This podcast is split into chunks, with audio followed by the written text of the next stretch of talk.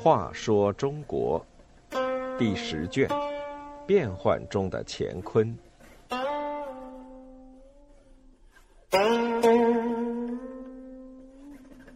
十六，两次迎佛骨。唐宪宗喜欢神仙术，对佛教也有兴趣。他盼望能靠佛教无边法力来维持统治，常派出功德使去各地寺庙烧香。功德使得知法门寺的一段传说后，就上奏唐宪宗说：“法门寺护国真身塔内藏有佛祖释迦牟尼的佛指骨，相传每三十年一开塔，开。”则岁丰人安。元和十四年，也就是公元八百一十九年正月，唐宪宗派太监到凤翔，把佛骨迎到长安。他亲自顶礼膜拜，将佛骨留在宫中供奉三天，然后又送到各佛寺中轮流供奉。长安城里好佛的王公贵族、官吏百姓，纷纷前往瞻仰膜拜，施舍钱财。有的不惜倾家荡产，一时间，整个长安城掀起了一股宗教狂热。大文学家刑部侍郎韩愈对这股崇佛狂热很是反感，他毅然写了《见佛骨表》上书唐宪宗。在文中，他说道：“古代中国的皇帝及禹、汤、文、武等圣君都长寿，百姓也都安乐。”可自从东汉明帝时引入佛教之后，各朝都是乱亡相继。南朝北魏宁佛，国运短暂；南梁武帝虽然做了四十八年皇帝，但三次舍身为佛寺之奴，最后被侯景所逼，活活饿死。可见佛不可信。百姓愚昧，见皇帝如此敬佛，自然也不惜以家产性命崇佛。外国使者来朝，陛下不过在宣政殿接见一次，尚不准他们在民间惑众，何况是外国枯朽之骨？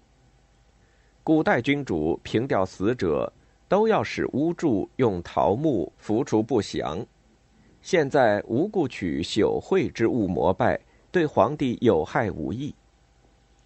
他请求把这段指骨交付官署，投诸水火，用绝根本。断天下之疑，绝后代之祸。韩愈的上表激怒了唐宪宗，他把上表拿给宰相们看，要他们定韩愈死罪。宰相裴度和崔群赶紧劝诫，韩愈虽痴，是出于对陛下的忠心，请宽大处理，以示朝廷广开言路。唐宪宗怒气未消。下令把韩愈贬到距长安五千里以外的潮州去当刺史。佛骨确实没有给唐宪宗带来任何好运，迎佛骨之后刚一年，他就被太监们暗杀了。法门寺的佛骨对皇帝们确有特殊的吸引力。五十四年后，唐宪宗的曾孙唐懿宗又一次派使者到法门寺迎接佛骨。群臣纷纷上奏劝阻，说唐宪宗迎佛骨后不久就驾崩。可唐懿宗比他的曾祖父更固执，说正活着能见到佛骨，死亦无恨。既然决心这么大，群臣也无话可说。唐懿宗不顾当时朝廷财政困难，下令在长安至凤翔三百里的道路两侧广设宝塔、宝障。繁花香辇、钟盖之类，装饰金玉、锦绣、珠翠，以迎接佛骨。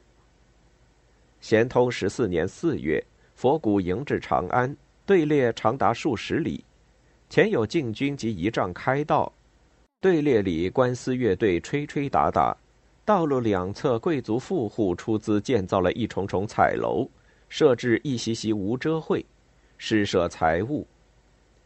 花团锦簇，人声鼎沸，比五十四年前的盛会热闹了几十倍。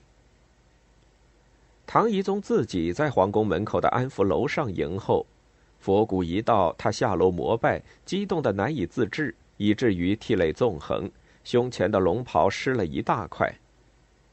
他还当场拿出金帛赏赐随行的僧侣，以及曾目睹五十四年前盛会的百姓，还颁布德音，所有在押囚犯一律减刑一等。